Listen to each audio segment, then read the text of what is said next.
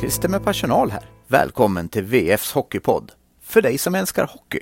Det blir snabba puckar, heta nyheter och proffsig leverans. Ungefär som på ICA Maxis nätbutik på Bergvik.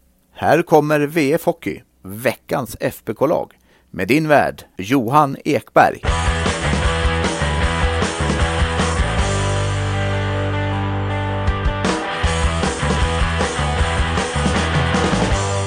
Två, tre, tre, noll och ett. Fem matcher in i SHL-säsongen har Färjestad betat av alla möjliga poängmässiga utgångar på matcherna. Välkomna till VF Hockey, veckans FBK-lag. Och just det, Peter Jakobsson, han visste ju faktiskt vem Dominik Fors var. Gick du på den lätta, Carl-Oskar Lysander, när jag hälsade dig välkommen till podden? Nej, det, det, var väl lite för, för enkelt där för att, att köpa den rakt av, eh, får man väl säga. Det hade varit skrämmande om han som SHL-GM inte visste vem Dominik Fors var. Ja, det hade väl varit skäl nog för att inte förlänga det där avtalet som ska förlängas inom kort. Ja, exakt. Du, eh, hur ser du på värvningen av Dominik Furs och eh, trodde du, ja men när vi satt här för en vecka sedan, trodde du att han skulle landa? Eh, kanske inte i det här läget. Eh, dels har ju Haukeland varit bra, men eh, Eliasson har ju faktiskt inte fått spela någonting heller, förutom på försäsongen då, så ur den eh, ur det hänseendet så var det väl lite överraskande. Samtidigt så kanske det inte fanns något annat val än att ta honom nu. Nu eller aldrig liksom. Ja, nej, någonstans. Eh, han hade ju ett kontrakt med HC Plzen, eh, hur det nu ska uttalas, eh, Eh, som gick ut här sista september. Så att det var väl nu möjligheten fanns att värva honom. Någonstans skulle han landa in, eh, så sett. Men eh, vi har ju precis, eh, kollega Jonas Skriberg har publicerat en text på v.se här som ni får gå in och läsa. Jesper Eliasson var inte glad. Han är besviken, han tycker ju inte att han har eh, fått chansen, vilket han, eh, han har rätt i såklart. Eh, det här sänder väl en, en ganska stark signal om att de inte tror på, på Eliasson, eller vad, vad tycker du att det sänder för signal? Ja, och det är väl lite de signalerna man har hört så sett att, eller inte tror på, men i alla fall inte just nu tycker att han är redo. Det är det ju uppenbart att det är känslan som de har. Eh, hade de tyckt det så hade han ju, ja, de kanske likväl hade velat värva Dominik Furch för att det är ju inte som en det är inte som en andra målvakt han värvas, det är ju som en första målvakt han värvas givetvis. Men eh, hade de trott att Eliasson verkligen var SHL-redo nu så hade han ju stått någon av de matcherna som varit, även om det hade Kanske inte de där första tre, då var det så himla luftigt spelschema. Men eh, definitivt de, eh, de sista nu, eller någon av de två som var här nu i, eh, i helgen. Du, eh, det här känns som det är den mest meriterade, jag kollar lite bakåt, alltså Marcus Svensson när han kom in 2018 får man ju säga var meriterad, det fanns lite SM-guld och grejer på meritlistan. Men han kom ju ändå från två lite sämre säsonger i KL i ryggen. Jag tror nog faktiskt att vi får eh, backa bandet till eh, den andra checkmålvakten i Färjestad-historien, Alexander Salak, när han återvände 2012 för att se när Färjestad senast tog in en så pass meriterad målvakt som de gör nu i Dominik Furs. Eh, Haugen hade ju en ganska fin, fin meritlista där när han kom till, kom till Färjestad som då VM-målvakt för Norge och även KL-målvakt. Men, men det här är väl en nivå till får vi väl säga. Ja, framförallt eftersom att han är så pass meriterad i SHL också. Att han har visat att han kan vara en av SHLs bästa målvakter. Det hade ju inte Haugen gjort när han kom. Men du, Nej. jag sa ju där att eh, Salak är ju den andra checkmålvakten i historien. Ska vi ta ett litet quiz med dig? Oh, Kör på då så får vi se. Dominik Furch blir ju den eh, 14, nej, nej inte den 14, den eh, andra målvakten och den totalt tolfte checken i Färjestad-historien. Hur många tar du av de övriga? Ja, nu får vi se här, de övriga. Ja, Spacek har vi och så har vi mm. ju Sevc, eh, mm. Patera, mm. Gulas, mm. Vad har vi för någon back här? Mm. Nu får du inte googla lugnt utan nu ska vi kolla i hjärnan på dig.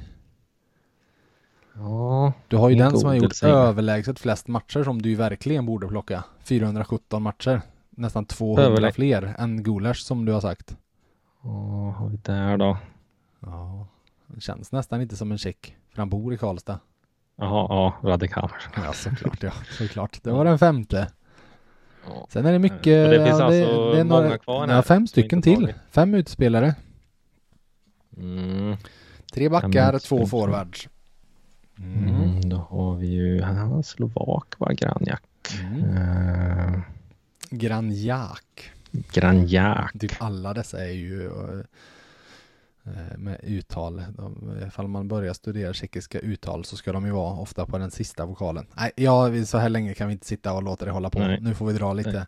Det, jag ska säga att du är den enda som har varit mer än eh, en säsong av de som återstår är ju Wojciech Mosik. Som du glömde bort. Det, var, ja. Han kanske det kunde säger få väl kanske en del om hans tid i Det gör nog faktiskt det snarare än om ditt minne. Eh, Robert Kantor hade vi ju. Eh, den sista backen är den svåraste, Angel Krstev. Och sen eh, däremot de du glömde, Jakob Klepisch. S- Mm. Supervärvningen 2014 som väl eh, blev mellanmjölk, lämnade efter 21 matcher. Och sen eh, en som eh, har fått en väldigt fin karriär efter han lämnade Färjestad men var här som ung. Får jag säga? Får jag säga? Mm. Mm. Hika. Hyka ja, Tomas Det Hyka. är han du syftar på. Mm, Exakt. absolut. Han härjar runt borta i KHL och snittar en poäng per match. Eh, Så Mm. vi kan och har ju även spelat lite i NHL för Vegas Golden Knights. Så gjort lite VM och grejer. Så Tomas Hyka har eh, helt klart överlevt på sin hockey och kommer att må gott även när han avslutar karriären. Du, eh, nog med eh, checkquiz. Hur, fall, fall vi ser på Furs, det jag, åsikten som en del slänger fram handlar ju om Vadå, han har ju inlett säsongen bedrövligt i Tjeckien. Är det här någonting? 86,9 räddningsprocent. Va, hur, ringer det varningsflaggor för dig att det är där på sex matcher eller hur ser du på det? Mm, Jag får väl villigt eh, erkänna att jag inte har superkoll på den tjeckiska ligan och, och laget han matcher? spelar i. Nej, precis. Kanske samtidigt så är jag väl ganska så säker på att Färjestad här har hört sig för vilken eh, fysisk, fysisk status han håller och även eh, ja men de, de litar mycket på att han har levererat här förut och eh, nog, eh, nog har de värvat en bra målvakt, det, det är jag ganska säker på. Ja, jag, jag brukar alltid när man är lite osäker på målvakter så tycker jag om att sätta det i kontextet av första andra målvakt och hur de andra siffrorna ser ut. Eh, och eh, om vi då kollar, Pilsen har startat säsongen lite svagt där nere. Nu tror jag de har vunnit lite på slutet, men de, eh, det var ju, det är ju där Gulasch har öst in en massa mål. Nu har han vänt hem till Ja, hur det nu uttalas, Budjovic eller hur det nu uttalas. Ehm, men vi kan säga så här då. Dominik Furch hade 86,9. Dominik Pavlat, som är den andra målvakten som har stått där under säsongsinledningen, har haft 83,8. Så jag tror nog vi med all säkerhet kan slå fast att det har nog inte varit jättelätt att vara målvakt i HC Pilsen den här säsongsinledningen. Det känns som det har läckt en del bakåt sett till försvarsspelet när båda målvakterna har så svaga räddningsprocenter. Svängdörrar. Utan tvekan. Men vi gör så här, som sagt, du sa att du inte riktigt har koll på tjeckiska ligan, det är helt okej. Okay. och eh, Dominik Furch har vi ju sett några gånger, han har ju mött Färjestad några gånger. Men eh, jag ringde på morgonen upp en som definitivt har stenkoll på Dominik Furch. Så ni får lyssna här.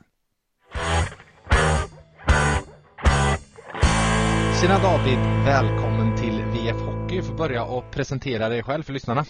Ja, David Helsing, eh, sportjournalist på Närkes Allehanda i Örebro där jag eh, främst eh, bevakar Örebro Hockey, mer eller mindre heltid. Så att, jag är på plats på nästan varenda träning och i stort sett alla hemmamatcher och ett gäng bortamatcher. Så att det är väl hockey 100 procent eh, som gäller för min del. Så att, säga. så att mycket att göra men ett stort privilegium såklart. Ja, men precis. Du. Ja. Det låter som att du har sett några hundra träningar och matcher med Dominik Furch med andra ord. Ja, det måste vara något sånt till antalet. Så att, eh, jag kanske är den som utöver målvaktstränare och eh, som kan mest om Dominic Furch. Ja, inte. passande gäst i podden med andra ord. Du, vi, vi, börjar, vi börjar du får beskriva honom som målvakt. Ja, det, det första som kommer till mig är lugn, lugnet. Alltså, Mm. han är, det är liksom, det är ju ingen målvakt som, som eh, gör de här stora, ut och flaxar sig så mycket, utan det är liksom han, han är väldigt, det är stabilt rakt igenom skulle jag säga. Det är ju så man, man många målvakter ser man ju, är, är ju bra med, alltså man, man med ögat kan se att de gör de här spektakulära räddningarna och då blir det så, åh vilken målvakt. Men mm. man brukar kunna säga så här, den bästa målvakten är väl de som inte behöver göra de här spektakulära räddningarna. Och eh, Dominic Furch för mig är en sådan målvakt. För att eh, just att han läser spelet. Han ofta på, han har bra spelförståelse, kan göra de här förflyttningarna i god tid och då ser det väldigt enkelt ut. Så att det mm. var vad jag minns från när han, den här säsongen han stod här var att jag minns inte en dålig match som han gjorde med Örebro. Mm. Alltså det var, det var sällan, alltså det klart någon billig puck slank in någon gång sådär men det var väldigt lätträknat så att säga. Det var väldigt sällan man kände att ja, den där borde Dominic Furch ha tagit. Mm. Utan, mm. Säll, ja, sällan att um, känslan efteråt var förlusten var hans, hans liksom. Ja, nej, jag, jag kan inte komma på någon. Jag, jag, tror, jag tror det knappt var någon sån match. Nej. Eh, jag kan, så det var så. Så att, eh, nu har jag, alltså, Julius Södersäck var ju här och var just sådär spektakulär som jag var inne på mm, tidigare. Men, mm. eh, en, och framförallt en säsong. Men eh, i mina ögon så är det den bästa som har varit i Örebro eh, på målsidan. Och då har jag ändå sett Jonas Enroth också bara mm. stå på huvudet i nu, ett gäng matcher. Så mm. att, eh, jag tror Färjestad har gjort ett riktigt, riktigt bra kap. Även om det kanske kostar en slant. ja, precis. Du, som person då, människa, vad, vad är det för någon typ? Ja, en som skrattar hela tiden. Mm. Mm. det, han var till känd för att den, den leende, ah. jag kommer inte ihåg, men det var så här, den leende målvakten och sånt där. Jag kommer inte ihåg, det var något mm. där. Men alltså han, mm. lätt, eh, lätt skratt, ser ut som Super Mario. Mm, om man använder mustasch. Vilken grej. En sån sak. ja. ja. Eh, och sen så, eh, ja men eh, han är ju, den engelskan är väl, då var han inte den bästa, kommer jag ihåg när jag intervjuade honom. Men han liksom ändå gör det alltid till ändå, försökte liksom så här, mm. eh, även fast eh, det brast ibland så försökte han ändå liksom bjuda till och lätt till skrattet som sagt. Och verkar liksom vara en uh, toppkille på det sättet. Alltså, att, men han är väl ofta också så här, som jag upplever som väldigt mycket för sig, lite så här mm. klassisk målvakt på det sättet. Alltså, mm. Han är i sin bubbla och sådär. När han var här så var han, det var liksom, han var väl den enda han var väl den enda tjecken som var här så att säga. Så att han, det var inte så att han liksom hängde liksom, han var inte någon som Nej. stod i centrum på det sättet. Så att, eh, men eh, som sagt, ofta nära till ett leende på läpparna. Mm, mm, och verkar, verkar sympatisk. Mm. Att, eh, bara, bara goda intryck av honom på det sättet också att han nu landar i Färjestad. Jag brukar säga det att Färjestad-Örebro-rivaliteten den är väldigt stor från Örebro-hållet och den kanske kan växa stor från Färjestad. Det finns lite historiska rivaliteter som fortfarande rankas högre. Men hur, hur togs det här emot i Örebro bland Örebro-fansen att han ändå landar i vad som för många av dem i alla fall kanske är den största rivalen? Ja, alltså jag tror, vad jag har märkt av så har det inte varit liksom, det har inte det har inte upprört någon om jag säger så. Det har liksom, folk har istället, det var ju lite så här, vi kommer kanske in på det, när han försvann var det väl lite så här, just med tanke på att han var så bra så var det lite så här, men varför ska han bort för? Varför, ja.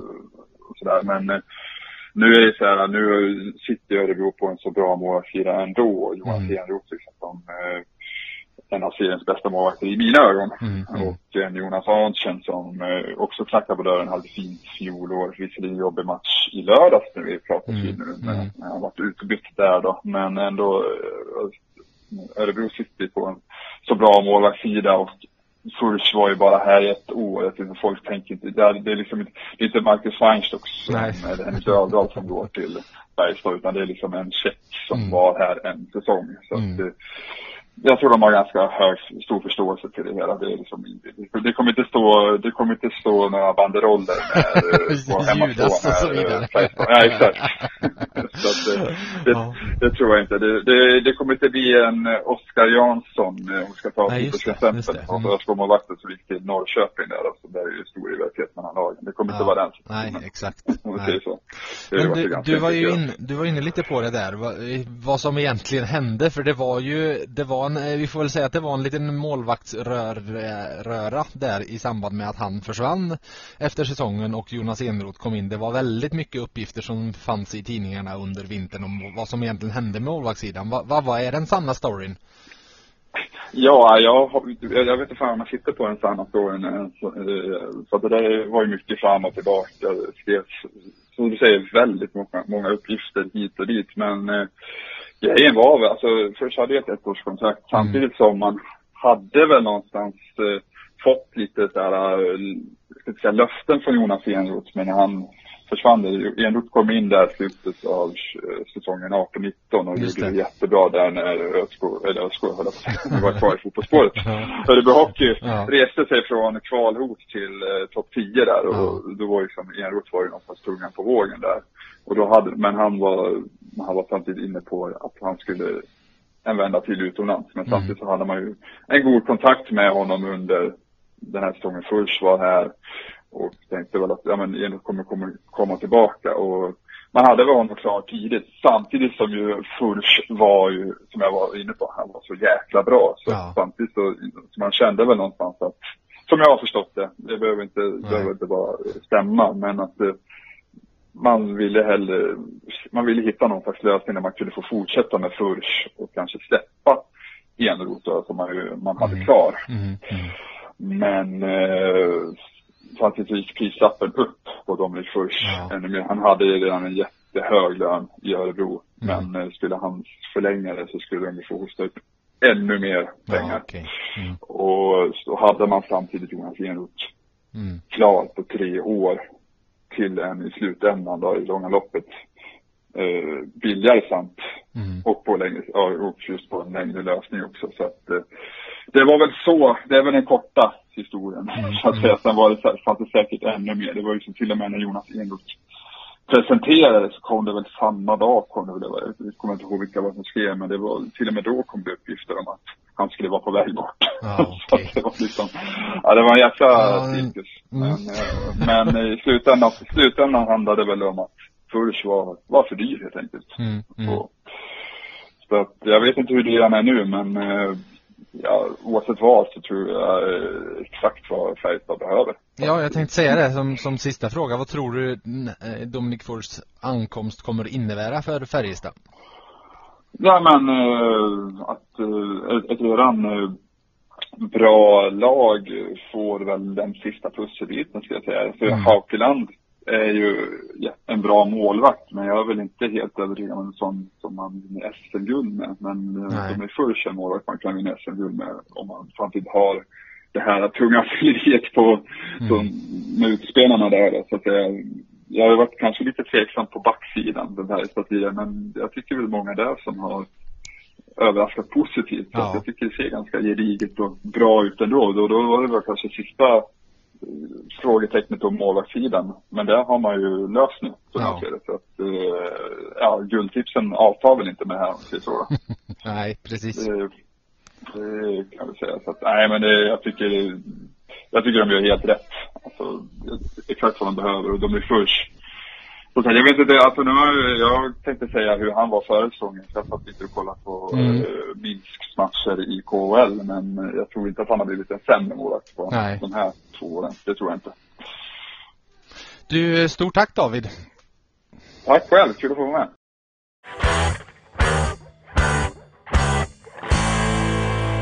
Ja, David var inne och pratade lite där på hur dyr han kan ha varit. Eh, vi kan väl ta lite hur händelseutvecklingen enligt vad jag har hört här eh, under, under hösten har varit. Eh, och det började ju då med att i det här läget, han var ju kontraktslös och då ringer agenter runt och erbjuder spelare till klubbar. Det var ju det Sportexpressen skrev där för en, ja, några veckor sedan. Och vad jag har hört i ett första skede för ett antal veckor sedan, ja för en månad sedan skulle jag säga, var att prislappen som då var på Dominic Furch var alldeles för hög. Jag hörde 5 miljoner var det som man skulle ha för en säsong. Eh, den var så pass hög att Färjestad i det läget bara nej, det här är för dyrt, vi får backa. Eh, vi får titta, om vi, om vi ska ha någon målvakt får det vara någon annan. Det där är för mycket pengar. Eh, sen har vi varit inne vi har skrivit det lite i tidningen om hur publikbeskedet, när de nu faktiskt kommer ha en hel säsong, 100% beläggning kommer de inte ha, men de kommer ha möjligheten till. De kommer ha en, ha en säsong utan restriktioner, Hoppas de, hoppas vi allihopa. Det var ju något, som de, det var ju något som de faktiskt inte var, var förberedda på heller, att, att de skulle få ta in så mycket folk på en gång. Nej, verkligen inte. Eh, och nu hörde jag här Sportbladet sa väl i sin podd, Thomas Ros och eh, Hans Abrahamsson som var de som avslöjade på lördagmorgonen var det väl att Färjestad slutförhandlade med Dominik Fürch. Eh, och de pratar om 2 till 2,5 miljoner netto, alltså lön efter skatt. Så det indikerar väl att prislappen från de där 5 miljoner har dalat något, även fast 5 miljoner var ju en prislapp som var kostnad för klubben snarare än, än eh, pengar ut. Eh, Dock så har jag förstått nu att det handlar inte om något artistkontrakt på Dominic Furch, eh, alltså att han måste vara ute ur landet efter sex månader, utan det som ju däremot finns som de kan använda sig av är det som heter så kallad expertskatt. Och nu ska Carl-Oskar Lysander berätta för er här exakt vad expert... Nej, kan du det? Pass. Pass. Pass. Okay. Mm. Expertskatt är någonting man kan använda sig av eh, för det handlar ju om att plocka in, eh, som det låter, plocka in eh, högkvalitativ arbetskraft från utlandet och kunna göra det under begränsad period med på en lite lägre skattesats. Så mm. 25% av arbetsinkomsten är fri från skatt och sociala avgifter under tre år och jag tror den här treårsperioden får vara tre år sett över fem år totalt. Så det är därför det är inte så ovanligt med eh, importer som är i Sverige i tre år och sen lämnar för att prislappen på dem för de ska behållas efter tre år är betydligt högre. Men i Dominic Furs fall nu så har han ju varit i Örebro ett år och kommer hit så skulle Färjestad vilja förlänga och han vill vara kvar nästa år så är det en lösning man kan använda ett år till på honom. Sen skulle han behöva vara ut ur landet i ett par år för att den skulle vara möjlig igen. Eh, sex månader, då hade det hade väl blivit någon form av förlängning för att han skulle få, få stanna över slutspelet. Ja, precis. Eh, Fall om han hade haft på, på artistskatt så hade det ju, då hade han ju varit ute ur landet ja, en liten bit in i april där och då, det är ju inte lagt något slutspelsprogram än, men sett till när grundserien slutar och hur det brukar vara med åttondelsfinaler och så, så hade det hade varit lugnt över kvartsfinaler, men det hade varit eh, svårt. Det hade inte fungerat över ett helt slutspel på att ha någon partiskontrakt. Så expertskatt Iris.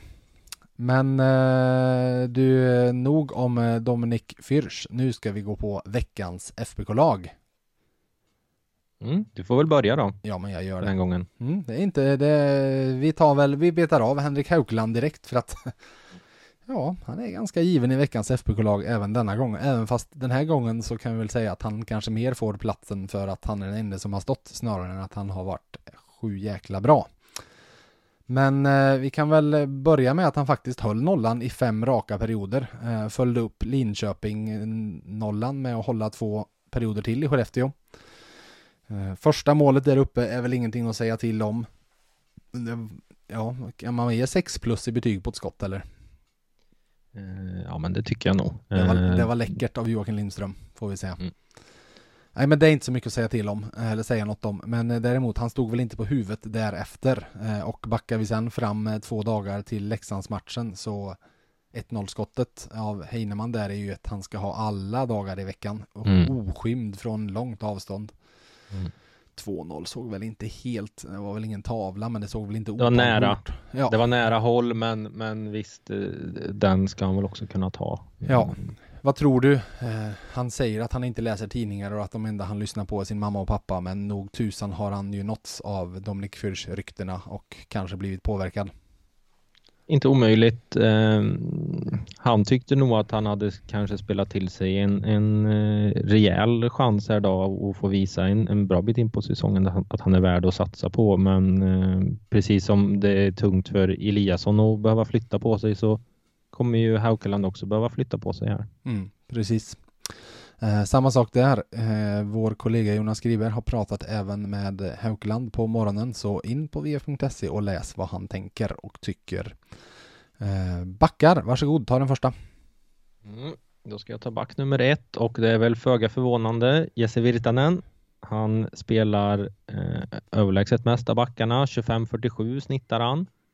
Eh, kanske var svårt att, att glänsa där i matchen mot, mot Skellefteå men Eh, ja, han var riktigt stabil där tyckte jag. Eh, och mot, eh, mot Leksand samma sak där. Han nya jätteminuter. Han är den som startar spelvändningen i, i powerplay där som leder fram till eh, ny, Nygårds mål. Mm. Ehm, Tänkte Sen säga, vi tar, ut, vi tar hur- ut Haukeland för att han är den enda som har spelat. Det är ju nästan att Jesse Virtanen är den enda som Ja, har spelat Det är också. samma sak där. Ja, ehm, sen blir det ju lite som, som i fjol där när, när Wikstrand försvinner så tidigt mot, mot Leksand att, att Virtanen får dra ett tungt lass i, i uppspelen och ehm, ja men det, det, det är tydligt hur, hur viktig Wikstrand är för, för den här backuppsättningen, eh, inte minst för sin spelskicklighet. Mm, ja, absolut, för balansen. Eh, den andra backen vi plockar ut är han som återförenades med Jesse Virtanen, Jens Westin. Johan Penneborn, när jag pratade med honom på torsdagen, där när de hade bestämt sig för att återförena JV och JV, eh, var tydlig med hur viktig det, det märktes. Han alltså, är viktig för oss i vår, i vår defensiv, pratar pennan om. Eh, Mm. Och eh, jag är beredd att hålla med. Eh, det känns som att han nu när han kom in och fått lite mer minuter, det är en trygghet och banne mig, ser han inte även han när uta efter operation och så lite mer rörlig ut än vad han var i fjol? Eh, jo, jag tycker han, han såg bra ut redan i, i den första matchen som han fick chansen i för säsongen, men de har ju inte... Han har ju matchats försiktigt här eh, och eh, kanske är det dags att ge honom lite fler minuter. Mm, absolut. Förste forward, vem tar vi där? Eh, Då har jag tagit Mikael Lindqvist. Mm, Eh, det var den formationen med, med Lindqvist, Rydahl och Lillis som jag tyckte var bäst mot Skellefteå. Det hade mycket väl kunnat bli något mål för Lin- Lindqvist i den matchen. Det var åtminstone en riktigt kvalificerad målchans.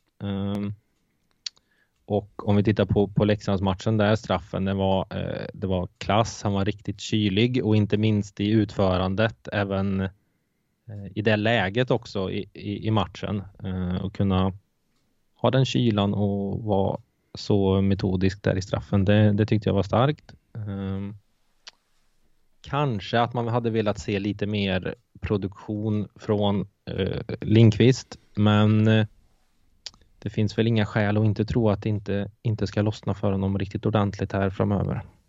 nej, det känns som att den där formationen, för den andra forwarden vi plockar ut är Gustav Rydahl. Eh, och eh, som du säger, mot Skellefteå så var de riktigt, riktigt bra och med lite medflyt så hade det kunnat blivit några mål faktiskt. Rydahl hade ju ett i stolpen där när Mm. Det var i powerplay va? Lillis tror jag. Lillis Ja, spelade Lillis över och han styrde över den, eh, styrde den i stolpen. Eh, så, eh, Mm. och jag tycker återigen, Rydahl fortsätter där han började första veckan.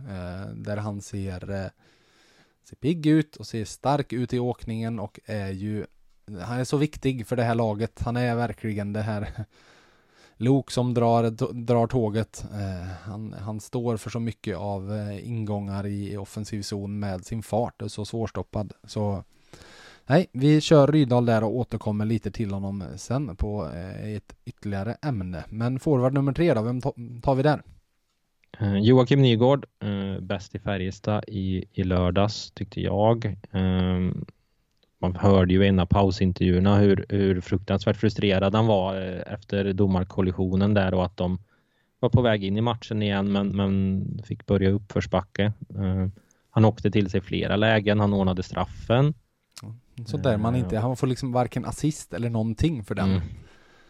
Varken plus, Ja, det- plus minus eller assist eller någonting. Ja, jag tror inte ens det blir skott på mål. Nej, eh, på tal om skott på mål, Färjestad och eh, stolpskott, den känner vi igen från Mm. förut. Eh, fem matcher med sju stolpskott och merparten av de skotten har väl Nygårds formation stått för. Nygård hade ju stolpträff i lördags. Och Delaros hade stolpträff i lördags. Precis. Och Daniel Mm. Wiksten har väl stolpträff minst två varje match. Mm. Typ, känns det som. Ja. Ja. Han, jag vet inte han, vad man ska Ja, sa du.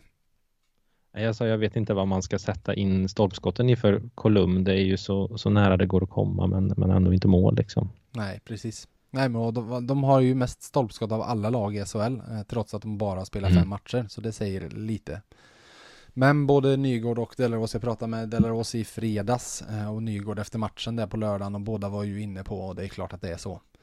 Så länge man skapar så behöver man inte vara orolig. Det är alltså att puckarna går i stolpen, ja det gör de ibland. Liksom. Då, eh, men sen så kommer de att sitta framöver. Så Mm. ja, Mm. på eh, utropstecknet denna vecka så eh, tar jag någonting vi har haft som frågetecken förut. Eh, för eh, Färjestad var ju sämst i SHL på tekningar eh, och nu har de ju klättrat där eh, lite faktiskt till en elfte plats. Eh, där ja, senaste veckan Rydal 58%, Linus Johansson 55% och Jakob Delaros 50%. Så att då är ju mm. alla på positiv sida. Så det är klart att det där jämnar ut sig. Två små, små detaljer. Det här är lite sjukt. 10 av 14 lag i SHL har minst 50% i teckningsstatistik. Det känns konstigt. Mm. Ja, du får nog eh, reda ut över en betydligt längre podd än, än det här hur det har gått till. ja, precis. Det måste vara några, nej men det är väldigt många ligger väldigt nära 50 ska vi säga. Men ja. det är fortfarande lite sjukt att 10 av 14 kan ligga plus. För att någon borde ju förlora alla teckningar som någon vinner. En annan liten intressant matchningsdetalj eh, och det här är väl inte så oväntat men det är likväl tydligt. Gustav Rydahl har tagit eh, eh senaste veckan 19 tek i offensiv zon, bara 5 i egen. Tittar vi på Jakob Delaros så har han 10 i offensiv, 15 i egen. Linus Johansson 9 i offensiv, 15 i egen. Mm. Så det är tydligt, när det ska tekas i egen zon, då är det Linus Johansson eller Jakob Delaros som kommer in och Rydal, Linkvist, Lillis får väldigt ofta starta i offensiv zon. Martin Johansson tar väldigt få tekningar överhuvudtaget. Är ju inte någon supertekare, så att det är väl det som kan fortsätta som ett tema där, kan jag tro formationen byts väl ut i, i, stort sett varje gång det blir tekning i, både egen och, och offensiv. Eh, ja, precis. Zon. Och jag kan även tänka mig att de kommer använda en liten lösning där, säg att det ska försvaras en ledning på slutet, att en Linus Johansson mm. går in och tar teket och sen byter med Martin Johansson mm. när läge finns och så vidare. Vad plockar du på frågetecken?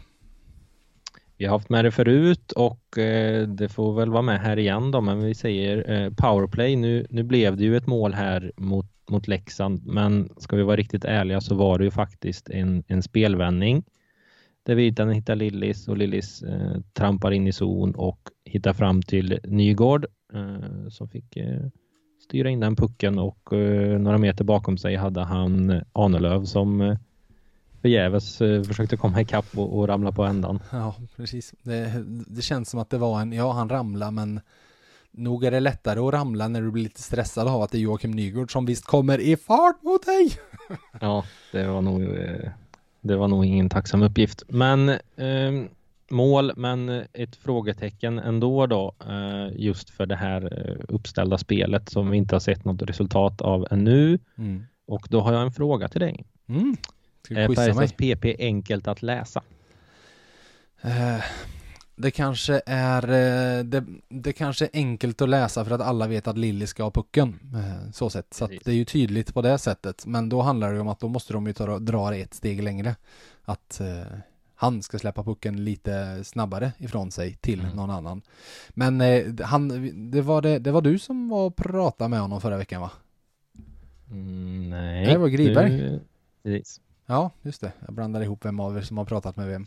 Men han var ju ganska tydlig Lillis med att han var inte alls nöjd med säsongsinledningen. Nej, eh, och nej det förstår jag. Det var ingen jättebra insats i lördags av honom heller. Eh, trots nej. att han hade en viktig assist där så han kan betydligt bättre. Så det känns som att han, han letar lite efter känslan så sett eh, till att hitta rätt. Mm. Och sen med powerplay också så eh, många gånger så är det ju inte en jättestor del av, av passen heller eh, utan de har ju valt att prioritera annat och på försäsongen så, så tränar de ju knappt eh, powerplay faktiskt. Nej. Eh, så det kanske också är en, en, en anledning till varför det inte sett eh, jättebra ut, mm. även om de inte fått supermånga chanser.